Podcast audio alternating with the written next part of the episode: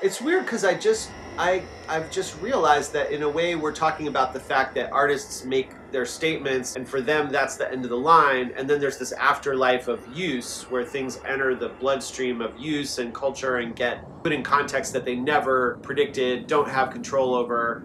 And in fact, that's literally what we've done to Boguslav Schaeffer's music. Poor he made this music in his moment to, to speak back to his conditions and his life. And I have no idea whatsoever if he would like or approve of what we've done, if he would find it alienating or a ripoff or, or facile, or if he would find it funny or cool or it's it's great to not entirely have control. And I hope that's how Schaeffer would feel. But I don't know, we'll need to do a seance to like figure this out. My I, my guess about his Schaeffer's feeling about our record would be like, oh, oh, oh okay, Shrug. it's all right. I saw that someone got that shrug emoticon like tattooed on their ass. Oh, And I think that's such an amazing decision. You know, it's kind of like are you shrugging at the person that you imagine is looking at your ass? Is it like I'm shrugging about whatever happens to my ass? Like is it a like, well, it's behind me, so whatever, you know? It's it's, like the tattoo that says "My name is Martin" just above my ass. so I know what to say. I can't be on the record saying anything about this. What's that sound? Hey, want to hear the most annoying sound in the world? One, two, three, four. Proposition sounds intriguing. Proposition sounds very attractive. C'est OK pour ta proposition. I tell you, it's a thoroughly sound proposition. Seems a sound proposition. What brought you here? The sound is the protagonist.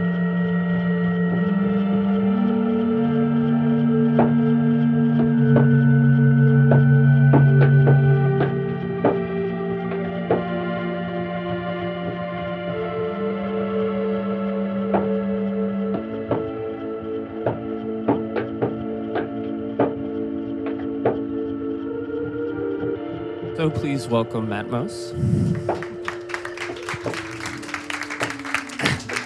Hi, we're Matmos. Hi, this is Matmos. Hi, we're Matmos. That's us. Two of us. I'm Drew. My name is Martin Schmidt. And I'm Drew. Daniel. Uh, guys, welcome to the show.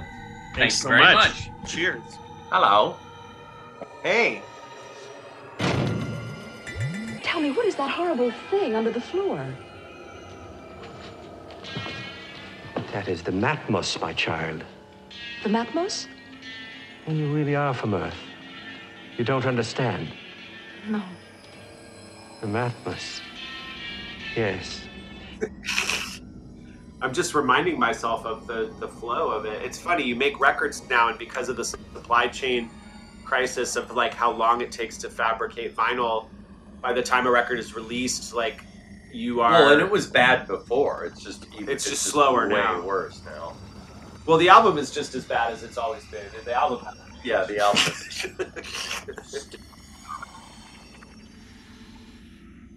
we just i think something about how long we took to make um, marriage of true minds made martin aware that time passes and he wanted us to, to try to accelerate the process and so we worked I don't know. You know, you look at these. You look at like bands from the '70s, and it's like, holy shit! They made three albums in 1973. Like, what kind of pretentious twats are we? Like, yes, it usually takes us three or four years to, you know. I mean, it, we're not. so i think that that desire to to kind of build momentum because it was really fun when we did that with plastic anniversary and ultimate care 2 there's a sense of like let's not be precious let's stay inspired and inside a project and complete it rather than kind of endlessly expansive tinkering. And then plus with covid there's just so much more of like forced house arrest where since we make all our records at home in the home studio and you know there was more of a sense that well why not carry on? So yeah the the creation of consuming flame passed into the creation of this material really naturally and quite swiftly um, it all started because Mikhail Mendyk, who at that time was working at the the Adam Mickiewicz Institute in Warsaw, approached us with like, "Well, have you ever heard this guy Boguslav Schaeffer? His music's really crazy. You might enjoy it." And from that, it it crystallized into first the the Ableton sample kit, and then from the sample kit, we built out an album in a Matmos way that was, you know, a mixture of things we've always done and things that were actually pretty new. For example, this record was was made entirely in this room that we're in, not in our basement studio. in Logic. yeah, Like we've made a, the great shift from digital performer to Logic. Or I have. yeah. I don't know. He's still he's still in the basement with our yeah, I'm a cellar dweller forever. Mac Pro from 1990. I yeah, I don't know. I just I think it it it felt like a it was something that we had done in the last stages of consuming flame because the final assemblage of the big hour long suites of material that had also been done in logic in this room so this room just became the place to try that out and i think Well, truth be told, a lot of it was in GarageBand, well wait that uh, consuming flame. consuming flame not this I mean, they're basically it was what convinced. I was like, this is a very capable program. Like I bought a new Mac, uh, an iMac, and it came with it, and I was like, you know, going through the fucking bullshit to like transfer the ownership of digital performer to another computer and I was like, you know, I'm just gonna do this in GarageBand right now. I'm just gonna start working on it. And then after a while I was like, why is there a washcloth on your head? this program is great. Um, and then after all that, I was like, okay, I'll. And then I looked up, and it's like Logic is only two hundred dollars. Like it is so fucking reasonable. The thousands of dollars I've paid to Mark of the Unicorn for Performer because I've been using that. We we've Ooh, their ears are it. burning now you're getting spicy Uh, I bought it in 1987. The first, and I've been like updating my subscription Yeah. since 1987. so we're pretty So- clingy They can't say that I wasn't loyal, but I am done with that shit. Logic is so Yeah. much better. I think formally it makes the album actually kind of different because, at least for a lot of the Matmos records, the final assembly and digital performer is something where I work and then Martin works and then I work and then eventually Martin mixes. But I'm much more involved in like shaping the the flow of the song. And I think on this album it really became a lot more Martin's baby. Like you you spent a lot of Finally. time making the music much stranger. I think the oddity of a lot of the tracks is about it's Martin's fault. You know, maybe I'm like the sellout. Well, my pain, yeah, I'm, I'm, I'm the a- whore of the band. I'm that- afraid it's it's unlistenable to you know to normal people at all. But- the problem. But you know, you reach a point where you stop soliciting strangers because you're just too ugly and old. No, um, where you stop like fabricating this idea that you're here to appeal to some imaginary listener that lives in your head, and you just start to think, well, I'm gonna go with my instincts about what I want to hear and the forms that I want to hear, and and really, it's not about like contempt or desire. It's more like trust. Like you just start to trust that you don't have to condescend to the listener and that they'll meet you where you are. And maybe we'll find out that that's quite untrue.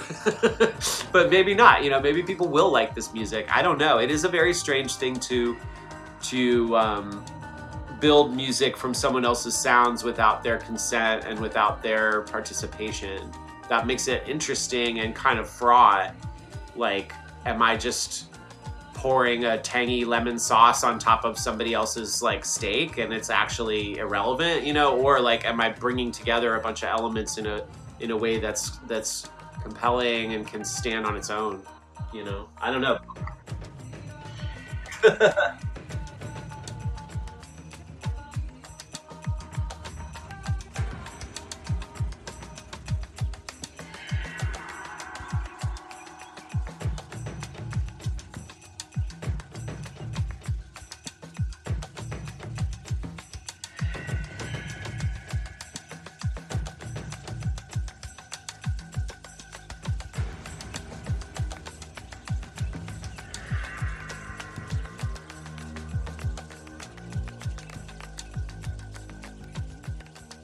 yeah, I think that sense of working with the surprise and the density and the specificity of other people's content, you know, it's it felt less manically like planning a huge dinner party. Um, you know, Consuming Flame had a lot of headaches of just like organizationally putting it together.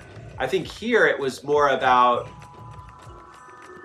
finding some way to grow that felt organic to these timbres and sounds, but didn't feel like we were just replicating modernism or like the sound of avant-garde compositions of 40 years ago. Like I didn't want to make like fake old music. Uh, I did want to make a music that was a little confusing about when is it from. So there's elements that to me sound very 80s and elements that sound like kind of glossy electroacoustic music from an academic context. But there's a lot of like weird kitsch moments or like moments where the song like huffs poppers and kind of loses its mind a little bit.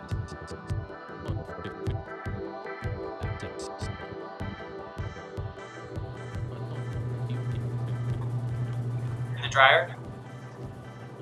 Uh, it's a sort of new Korean machine. Oh, it's your machine, right?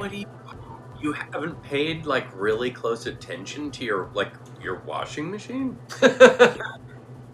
well, we love washing machines. It's kind of a obsession. I think, in some ways, it started. I certainly hope you're going to go record that little song and yeah, play you that. should use the here. little song.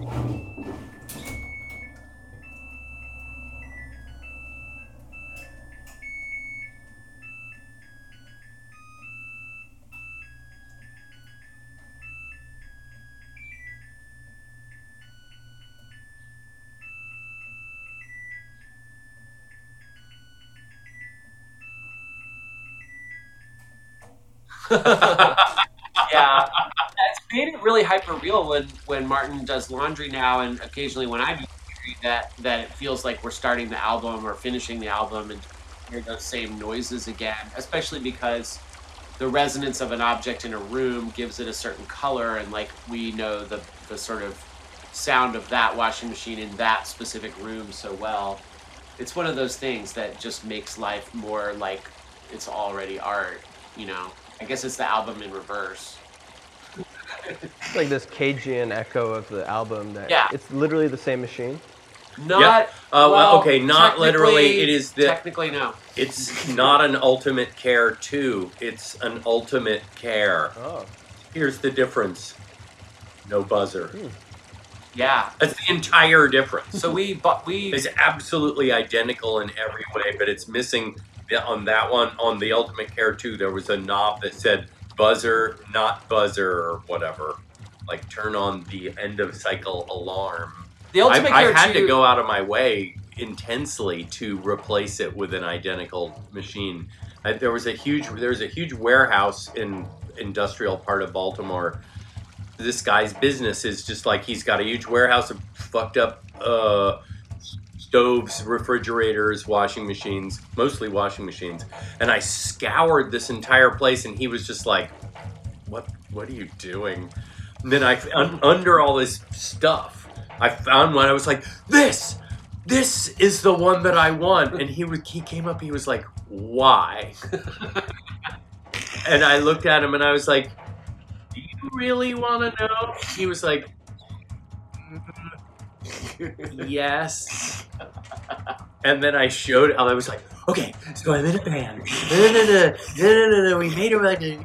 And I showed him one of the videos. He was, you know, like one minute. He was like, "Okay, okay, okay." Uh, but he, sure enough, for uh, like two hundred dollars or something, hundred dollars, he fixed it up and delivered it to my house. So we had the Ultimate Care 2 for the album, and then we toured it across Europe playing the album.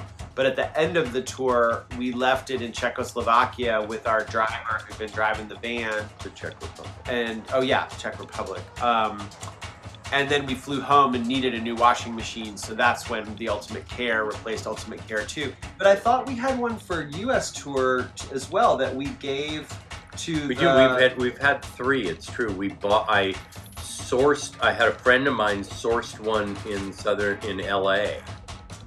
Uh, and we picked it up for the West Coast tour, toured the West Coast with it, and then we were out, we were unloading from this club, Gray Area in San Francisco, and this lady was like the janitor of the club, and she And she us. literally says to me like, "I wish I had a washing machine." So we were like, And "What's I was your like, name? "Now What's- you, now you do." What's your address? so we get her name and we get her address. And when the tour was over, we drove to her house and we gave her the washing machine that we had used on tour. And she took it. And it was, you know, because we don't want to be these like bougie assholes that are just like, haha, washing machine, you know, as if it isn't actually useful. On the to other people's hand- lives. maybe she sold that shit though. I on, have no on idea. the other hand, like this, I mean, I bought this. I bought. I mean, it was like hundred and fifty. I mean, they aren't like it's a cheap a used of shit, washing yeah. machine is not a luxury, luxury item. No. I think having a space for it and a water hookup and la la la Yeah. is kind of the the Living in San Francisco itself is the ultimate luxury. Yeah, maybe.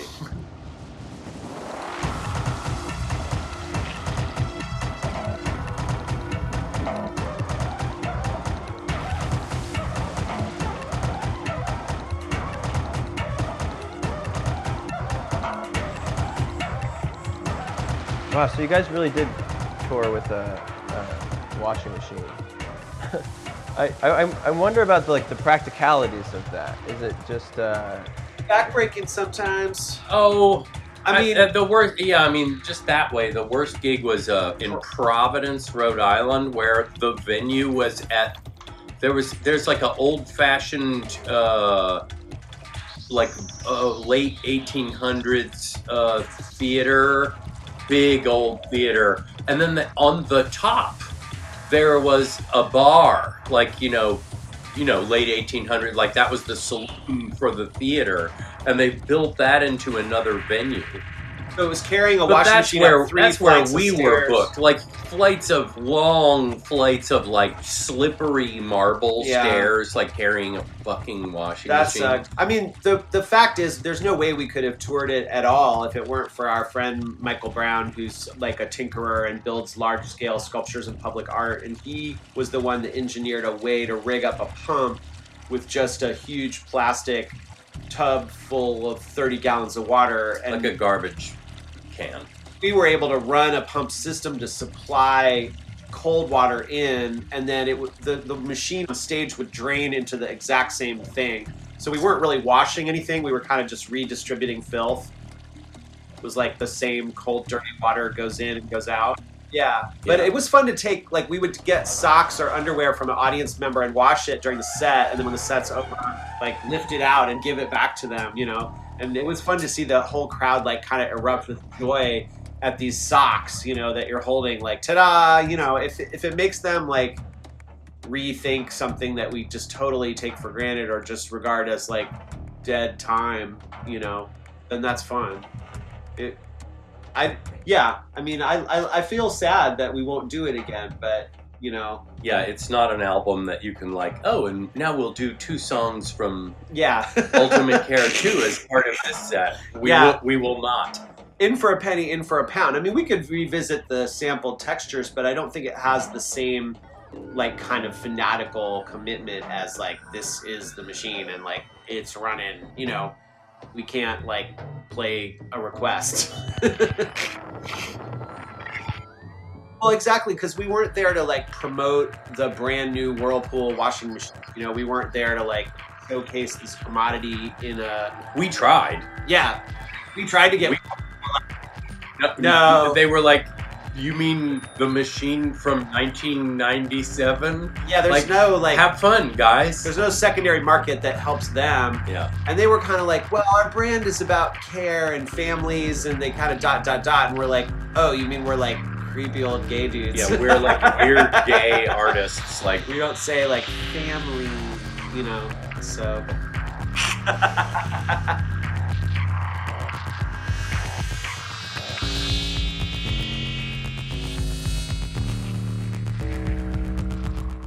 yeah, I don't know. I mean, it's weird if you're like, well, we tried to sell out, but it didn't happen.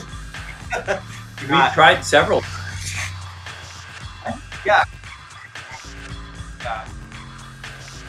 Oh, I think on the uh, on I, I mean further than that, people are like, you know, fans are like sick. You got a sponsorship with, you know, the weapons system company. Like, I stand that. Yeah, it's, it's way worse than it, it. Nobody cares if you sell out. People are like, right out. Yeah, It seems like, it, yeah, it's also like part of like a sort of waning critical purchase of music as a locus of identity or something. Like, I think that idea that music was this repository of the kind of person that you were, that connoisseurship and fandom was a self. Like, I think that the the rise of streaming platforms, the sort of the smorgasbord getting infinite, um, a lot of that. And then right now, Well, it seems like I mean, it was the introduction of the CDR was the, was where you know I'll never forget walking to some dude's kitchen, and his entire kitchen table was filled with spindles of of CDRs that were just album, album, album, album, album, album that he had ripped from someone else, and I was like, oh, of course. But Like, I think that's gonna happen. I think the labor of doing the bootlegging yourself is different from the I have a streaming Spotify faucet and it Oh just gives God. me Yeah. this mushy pablum well, of, yeah, of it like, didn't get better. It va- got even sort of like the sponsorship thing. Yeah. It got worse. vague attempts at a style. I mean, the weird thing that I see now is like the, the the way that people emotionally invest in music or love music isn't gone. It's not over. It's just happening through different kinds of linkages and relationships. So like if you go to YouTube on a song, what you see is endless testimonials of like, oh, I'm here because it was used in season seven of this prestige television franchise. I love this song. And like these people don't hate the song. They love the song. But they love the song by way of its usage to illustrate another thing. And I think there's less of that ability or interest or willingness, maybe, to like, I'm here to surrender to the album as the finish line of the art. Like, the album's not the finish line anymore. The album is a bunch of content that might get licensed, and licensing is how it has this afterlife beyond its life that's actually sustaining the industry as an industry. And like whatever, you know, like we'll make music because we're just too stubborn and weird to stop. You know, I'm not making it in hopes that it's hooky enough to be used to sell a vacation home or fruit juice. but I am. well, not with this record. Nope. No one's licensing this. I don't know. The things of ours that have been licensed were have been so fucking random, though. yeah. Like we a piece from uh, I don't know. I, so there's a piece on a chance to cut is a chance to cure that's made out entire made entirely of skulls and teeth, and it's a sort of I don't know Brooding, bassy. typical map grinding like sound. it goes.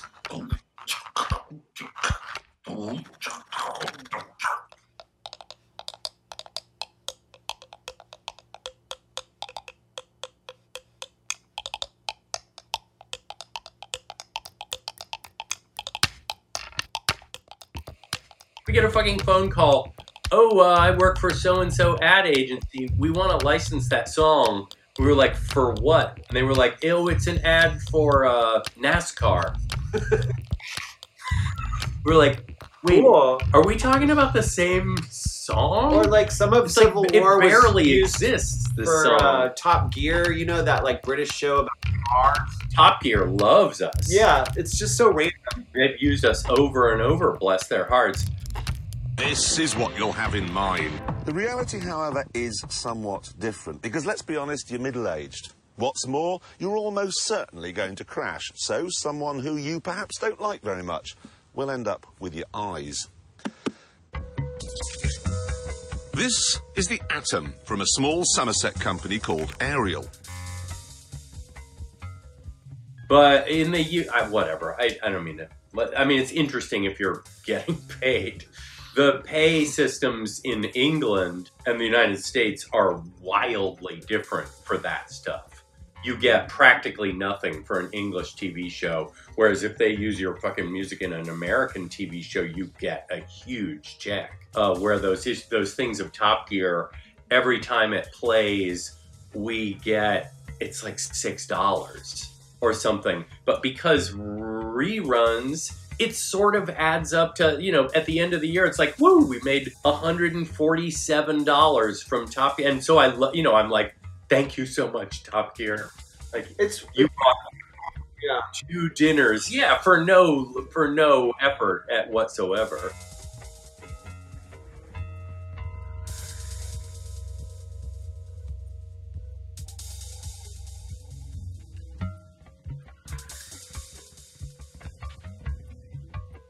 It's weird because I just I I've just realized that in a way we're talking about the fact that artists make their statements and for them that's the end of the line and then there's this afterlife of use where things enter the bloodstream of use and culture and get put in context that they never predicted, don't have control over. And in fact, that's literally what we've done to Boguslav Schaeffer's music. Like, yeah, poor, he, poor he made this music in his moment to to speak back to his conditions in his life and I have no idea whatsoever if he would like or approve of what we've done, if he would find it alienating or a ripoff or, or facile, or if he would find it funny or cool or, you know, I mean, I've had people make remixes of Matmos, so that's the closest thing. But in the case of a remix, you've solicited it. You know, you've asked somebody like, "Hey, do you want to build something out of this?" Um, and it's always really fun to hear, but also very jarring. It's this intersubjective mush of like, a Frankenstein child that's kind of you, but kind of the other person, and, and neither and both. Those are just called children. I think all Frank, all children are horrific. Um, that's my gay opinion. Um, but yeah, it is funny to think about like how proprietary you can be as an artist, and then as a listener, of course, that's where the the the mesh happens of like somebody else's form is a space for your feelings or your images or your responses, your imagination, and you have this like life with the artwork that you didn't make, but that you are attached to, you know?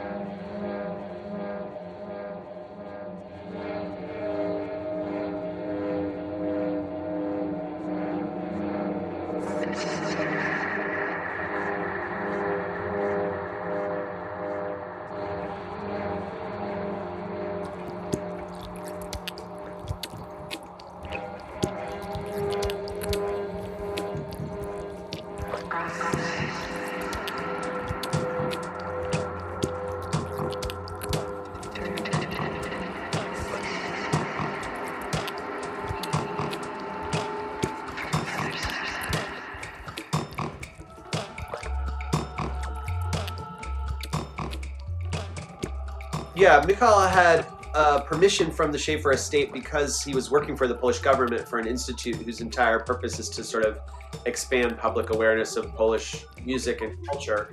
So it was in that spirit that For like the Goethe Institute for Germany, Goethe yeah. Institute. Um, so he was the one that had proposed that we might be interesting people to make a sample kit for Ableton, and he had partnered with Ableton as well, and that was a real honor because, of course, I, I use Ableton all the time, and uh, it's it's a very powerful, flexible tool. Of course, there's problems like any tool with the fact that it, it can be used to kind of water down and make formulaic music.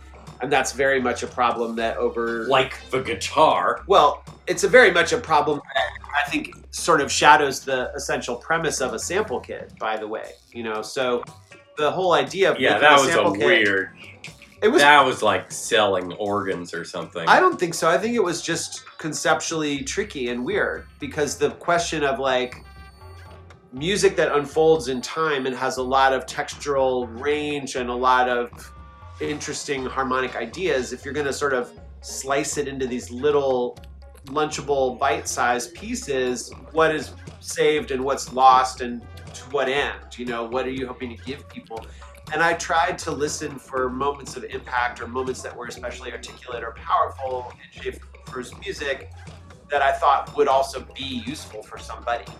But what form that takes is not really up to me, and I like that about it. Um, it did feel weird though. There was a lot of bureaucracy. The government wanted us to have all this paperwork about exactly when what like to the millisecond when does your sample start? Exactly when does it end? Within the composition and like took it from. so we had to fill out like you know because there's like 200 sounds.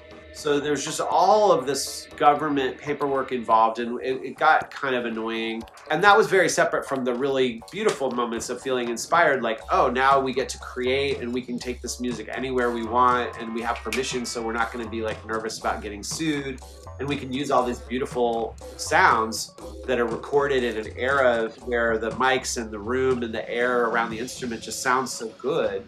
You know it takes us somewhere way beyond uh, the feel of contemporary recording you know? There's a reason that people there's a reason that like crate digging in hip hop and in so much production like obsessively fetishizes the 60s and 70s you know?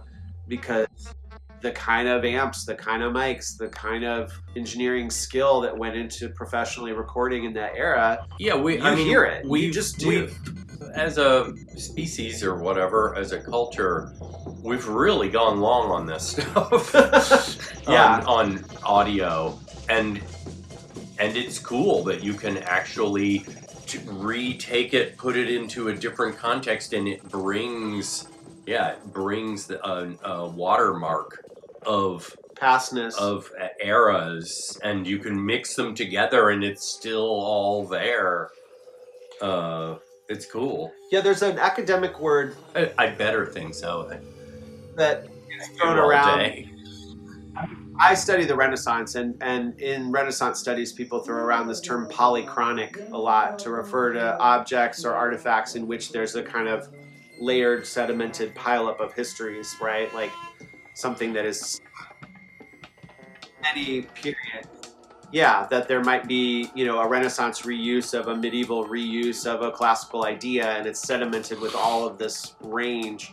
And I think that that's the pleasure that we would take in working with Schaeffer across a distance. It's also true that he has gifts that we don't have for writing choral harmonies, for assembling, you know, music that's in dialogue with church music, but is also avant-garde. Um, you know, we've had fun with vocal ensembles in the context of Marriage of True Minds, uh, where Martin created this idea of, oh, if we had 12 people where they all have little headphones and MP3 players and they're told to imitate what they hear, and then he wrote a bunch of keyboard parts so that we could have people singing chord developments. Um, and that was a way to, to have kind of choral music. But mostly, Matmos never goes there, you know, and I think it gives this record a very distinctive, sort of tangy, um, tangy clouds of choral uh, swells, um, especially on like the last song on side one, on the the flight to Sodom, um, but in some of the other pieces too, even in the, inside the the first song. Um, it's a real pleasure to tap into that, and it's not something that we did. It's something that Schaeffer did, you know. So thanks, both. I see a, an equilateral triangle.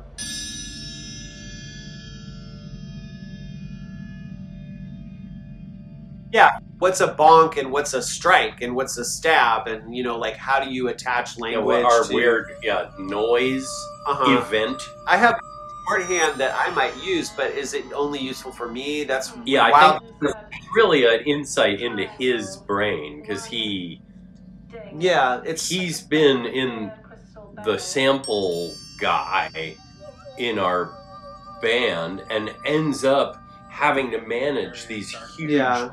lists and then conceptualize them. And yeah, definitely when I was putzing with the same thing, even though I did the physical mm. cutting of the sounds, Drew did the nomenclature, you know, library work of it. And when he was done, I was like, oh, this is how you think about I mean, I've kind of had to because like the distinction between an event and a Uh-huh. noise. over the years of, of doing Matmos, you know, most of our songs involved like 60 to 100 to 180 samples in a single song, you know, lots of sound. That wasn't always true in the start when it was like the W30 sampler, which only had 27 seconds of sample time.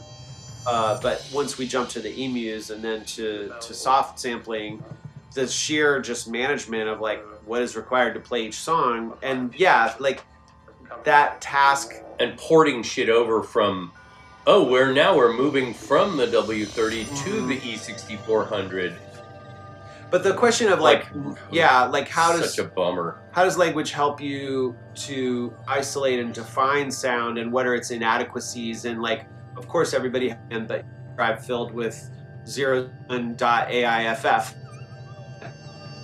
um, you probably have the same right? Where your students are turning in papers and they're all called paper one and you know what are you supposed to do you can't tame the wind. Yeah when i try to teach kids like i because I, I i just take on individual like kids from around baltimore and i'm like do you want to learn how to do this shit? And, uh yeah the nomenclature is so important and it is so aggressively boring. Yeah file man like you have to put all your sounds in a folder that's called blah or you're gonna get fucked up later. And then a year later i look at their fucking laptop and there's 5000 on the desktop. And i'm like okay so play me that thing you made uh, six months ago. Yeah. and they're like oh, oh, oh, oh, what, what was it called? Uh, untitled 47 uh, Yeah, I think when you've had, when you've had your heart broken a few times with like a laptop crashing or a hard drive going south, then you then you you know you learn the painful lesson. I mean, with this, I think the the like question for me, and maybe you could tell me, is like how user friendly or not are these sample kits? Like, did you hear things where you're like, oh, I like that sound. Ah, that's boring. Okay, no, this is the one for me. Like, how did it? what did make a song did you make a song?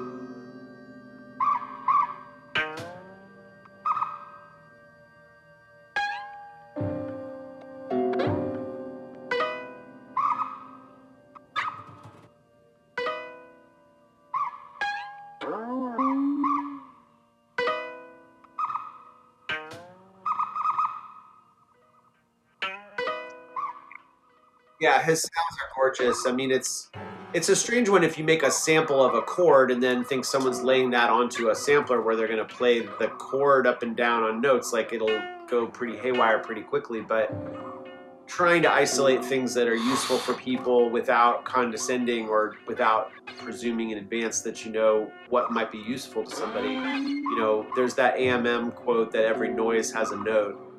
You know, that everything that might seem like just a textural bit of gristle to one person to somebody else might be like oh no that's that could be a riff you know? That might be the path that opens everything else out.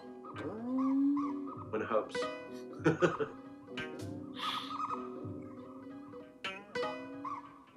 yeah yeah I, mean it was weird to have like oh there's an electroacoustic composer whose last name is schaeffer but it's not schaeffer you know Yeah, like it's, it's not a like- good marketing decision. he really should have just changed his name. Yeah, try a different name, dude. Um, yeah, there there are like Polish labels that have reissued the music, but the music's still not that accessible and not that known. I believe there's one Schaeffer piece that was used in one David Lynch Yeah, film. yeah. Uh, David But it- Lynch knows. who David he Lynch is. knows what's up. But yeah, most people just yeah don't, don't know this uh, don't know this music. Um, Smoking too. I played a, a benefit for David Lynch's Transcendental Meditation Charity. It was one of the weirdest lineups ever. It was J.G. Thirlwell and Dominique Leone and Noveller and then Mia Sopping Truth. Super weird. And what a weird audience, too. Nobody wants that. They were all like in, people that are into meditation, you know, like that's that's kind of about like being very focused and non-responsive, but for playing like screaming black metal house music covers and corpse paint, it was a very odd vibe. I felt like that was that was the monkey mind on stage. Um, what was it? What is it? What was I gonna? I don't know. I get it's sort of an it's sort of a weird historical advantage of the Soviet bloc of the Iron Curtain is that we still uh, to, to us We I still don't know so yeah because there's it. so it's like money in the bank you know there's like all these things we've never heard of like I'm I have a buddy who's like an inveterate uh, video stealer uh, what do you call that? Torrenting? Torrenting guy. And he and he's after like avant-garde obscure avant-garde film and video. And he's just always like okay i found another cache of like fucked up polish animation from this from the 70s and we greedily consume it. Uh yeah i mean it's sort of good. And you know, there's that amazing youtube channel of like soviet synthesizer music i can't remember what it's called but yeah it's great Yeah, we did. I mean, we didn't really see this coming because our associations with Poland were mostly festival culture, where we, played the Off Festival in Katowice. We played with Bjork. We played in Sopot, which is a kind of Polish beach town, really cute little town. Um, and yeah, like Unsound is a very different animal. It's just very ambitious, forward-thinking, very curated, and savvy about they're actually connecting to- lot responsible for this in a way Yeah, I think I think it was uh Well, they're buddies probably with Mikhail. They're different from Mikhail, but they knew each other. And yeah, I don't think if we had been to Unsound to play uh, Plastic Anniversary, you know, that this album would have happened. And it's you know it's it's leading us to think some more about like well what what could Matmos Records be and how did they have to sound? I think we've been making records for 25 years. This sort of dialectic of like, am I changing or am I recreating comfort food? Am I going back to the form that like, oh, this feels easy and natural? You know, I think it's tricky. Like, we're not desperate to like catch up to hyperpop or like sound like current, but we also don't want to be this sort of empty placeholder of like a 90s moment either, you know? And so I think to expand the repertoire of like, well, what are you drawing on and what does the music formally actually sound like? Um, you know, there's moments maybe on this record that sound Matmessy, but I think there's also moments that kind of don't, you know? Um, I hope that we keep getting stranger. well you have to listen to me yeah, stop being such a conformist sellout. What's the absent Schaeffer's role other than you know raw material standing reserve for sampling? I don't think there's a binding concept beyond that that. no actually. you're right that latter thing you said is actually Yeah, we kind of did not we purposefully did not get lost in the sauce of his life and work like we were like no no no no i don't want to know that he Yeah, was I think- that he did this and had this experience and we we Yeah. i think we were excited to just steal the concept is theft. Um, sanctioned theft might be the concept. Um, you know, which makes sense if you're collaborating with the government, right? What is the government if not the monopoly? Yeah. yeah, I mean, I'll say this: like having made um, the rose has teeth in the mouth of a beast, we have done work where the concept is to illustrate someone's life and like the music about Wittgenstein is in some way a portrait of Wittgenstein uh, or Ludwig of Bavaria or Darby Crash, right? This is not that, and we aren't attempting to illustrate, you know, who was Bogusław Schaeffer the person. Uh, we're not presuming to do that, and we probably just don't have the expertise to even pull that off. The other thing that we thought about, but that we chose not to do, uh, was the idea of like, oh, well, he did these graphic scores. Let's take his graphic scores and Oh, that's them. what I was going to say. And when we first got introduced to this idea, the sort of music, you know, what are they, musos, like our brainiac friends who are obsessed with music, uh, like, hey, Bogusław Schaeffer, you ever? And there, and basically what people knew about him was, oh my God, he makes beautiful graphic scores. Yeah, and they are really incredible, but Like the guy who did the cover, Robert Beatty, Mhm. was immediately like, "Oh, graphic scores. Yeah. Yo, do you want me to make something out of his graphic scores?" Yeah, so that's the reference point here is this coming out of his brain. But we didn't want to I felt like it would be a weird it would be kind of pretentious and kind of fake if we took his graphic scores and then just made Matmos music and then passed it off as, oh, we're following a graphic score, like it's a kind of you can't be wrong, but I don't know. To me, that wasn't appealing, or that to me that would be kind of like weirdly shallow and maybe just dishonest. I mean, who knows? Maybe we should have tried it. seen. Maybe we could have made something that would have been a response. But since we're not driven by score generation as a framework anyway, like that that would be, I think, kind of artificial.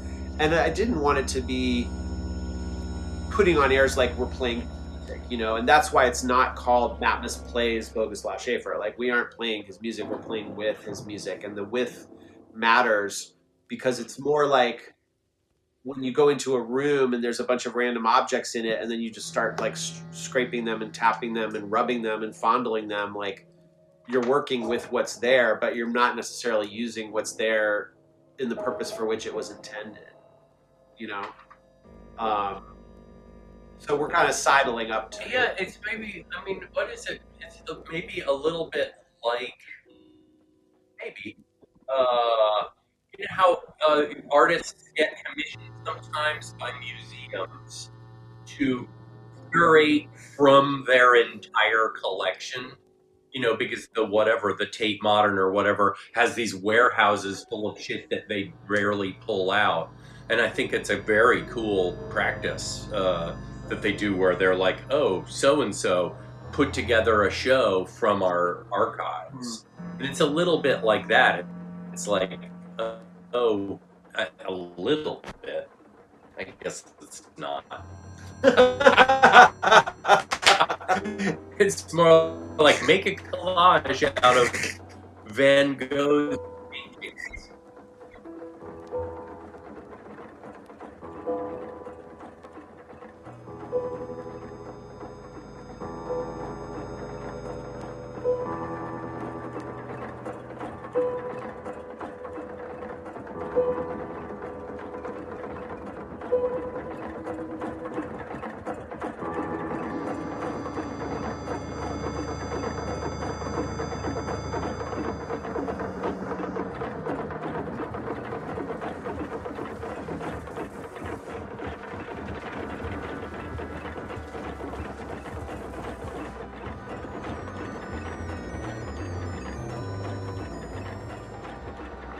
Yeah, I mean, it lights up that question. I think implicit in what you were saying before of like, are materials a concept or not? You know, we've, for better or worse, inherited this reputation of being highly conceptual, and I think it's we brought it on ourselves because some of the records are.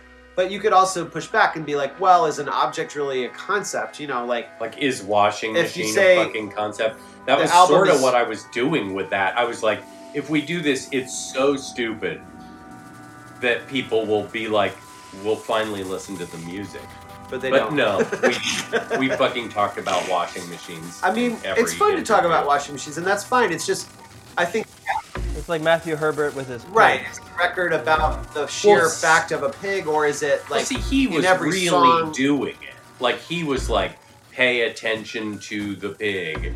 Like I, I think. I mean, Mm-hmm. he was really doing a conceptual thing where Washing someone audience member's socks is somehow less. It's more vegan friendly, at least, you know. yes, yeah, I mean, it's dumb. It, you well, know, we're, it- we're fanatical and thorough, and we're committed in the sense that if we make a commitment, we follow through. We aren't kidding when we say it's all made out of washing machine. I think the question, though, is the formal musical decisions that you make about what the music is actually like is not the same as the raw decision about what it's going to be made out of. You know, you can make a lot of things out of concrete. You can make a lot of things out of steel. They aren't. Their meaning isn't exhausted by the fact that it's steel or concrete. But somehow, when it's music that's made out of plastic surgery, the fact that it's made out of plastic surgery is more important than any other decision because of how unusual it is to use that as a sound source at all. And maybe for us, the issue is like we get a pass about form because the content is juicy. I don't think we necessarily deserve that. I feel like the music has to fight for being worth your time, no matter what it's made of. And if it's worth your time, then it's hopefully doing more than just registering aha, a source, here it is, you know. I mean, in the case of highly exotic sources like plastic surgery sound, people don't know what that sounds like. I think that's why we've deliberately tried to embrace often quite drab sounds recently. Like there isn't anything glamorous about a washing machine, and that's the point. Like, or there doesn't or- have to be. or plastic. you yeah, know? It's- yeah.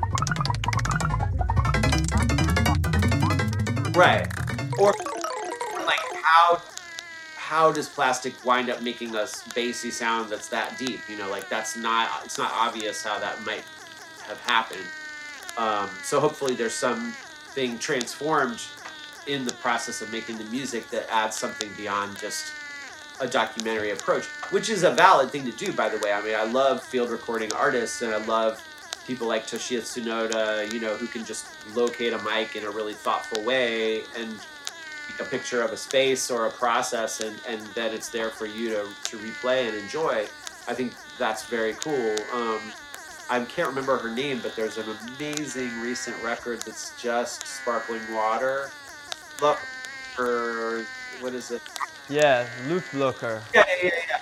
Yeah, you know what I- yeah. Fantastic record. So I want, I want I that. thought I played it for you. Pirate that over for me. I but why buy it? I have it. I know, I want it. Give it to me. Uh huh. Yeah, that's the one. That's the cover of the record that's all made out of sparkling water. Uh huh. That's a sounding name, Looker, right? See, we're we're such like so jump like. It's like if it was made out of if I made that record out of spar- it'd be like sparkling water on the cover of the record. You're not a European You're. I am. I'm just like like if, if it's a bottle of soap, it should say like laundry soap, Tide. Like yeah, that's where That's why I'm- we're not invited to Germany. We're not abstract uh, we're not, True. you know, It's literally true. We're not elegant. We're trashy. Nor does anyone want us there, man. We cannot play in That's Germany. not true. We're going to Mannheim and Berlin. We'll be all right. We'll make it big.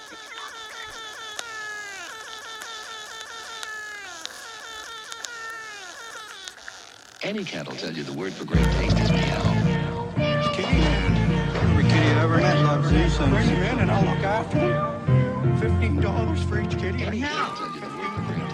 No, is it cats playing Run the?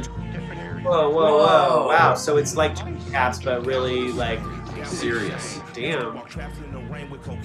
Yeah, I mean, there isn't that much cat sound. I think of Terry Fox's uh, "The Labyrinth" with with cats. You know, like that's the sort of classic like avant-garde cat purring sound.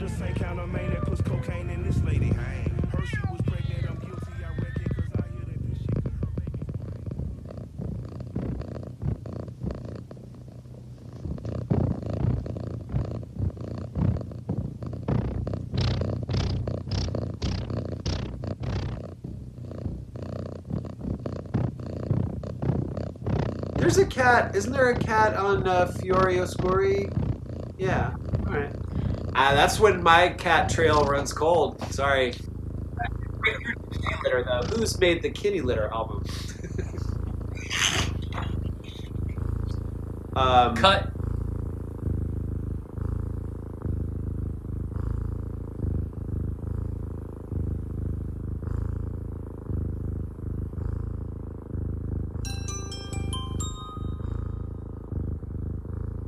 I read with great interest your interview with Alvin Curran, or your conversation with Alvin. He was yeah, a- he was a lovely he was guy. amazing. Total hoot. That was really fun. And then I got super fucked up later on and found myself with all three of them. Like, he- he- and I was like tanked, and in a and in a very like I'm a dude. Hey, what's up, old man? Like, you're even older than me. What the fuck? Like, you know, just being a dick. And uh, Alvin is so sweet. He was just like, "Oh, this is my new friend Martin from Matmos." And uh, specifically, Rzewski was just not happy. He was just like, "Fuck off." It's so. I was like, "Dude, you're like Count Dooku." It's a great pity that our paths have never crossed before. You have interfered with our affairs for the last time. Surrender, and your lives will be spared. oh god, Martin, you never told me that. What the fuck? That's No, at it was Big Ears at Festival. Big Ears. Like we had we had just done the Robert Ashley the Perfect Perfect Lives. Lives thing. I don't know, and they were I was just being an idiot. I think sometimes it's good to be dumb with Mhm. really smart people. It's Yeah, we met this composer Billone, and like it was fun to talk to him about like Italian pop music and like do you know this guy Pierluigi Billone? Billone? kind of a Darmstadt style, like very intense new Fucking music, impossible. really challenging You know. music, but very it's very great. like that. Yeah, so it was fun to ride the bus with him in Darmstadt and like talk about trashy '80s pop music in Italy.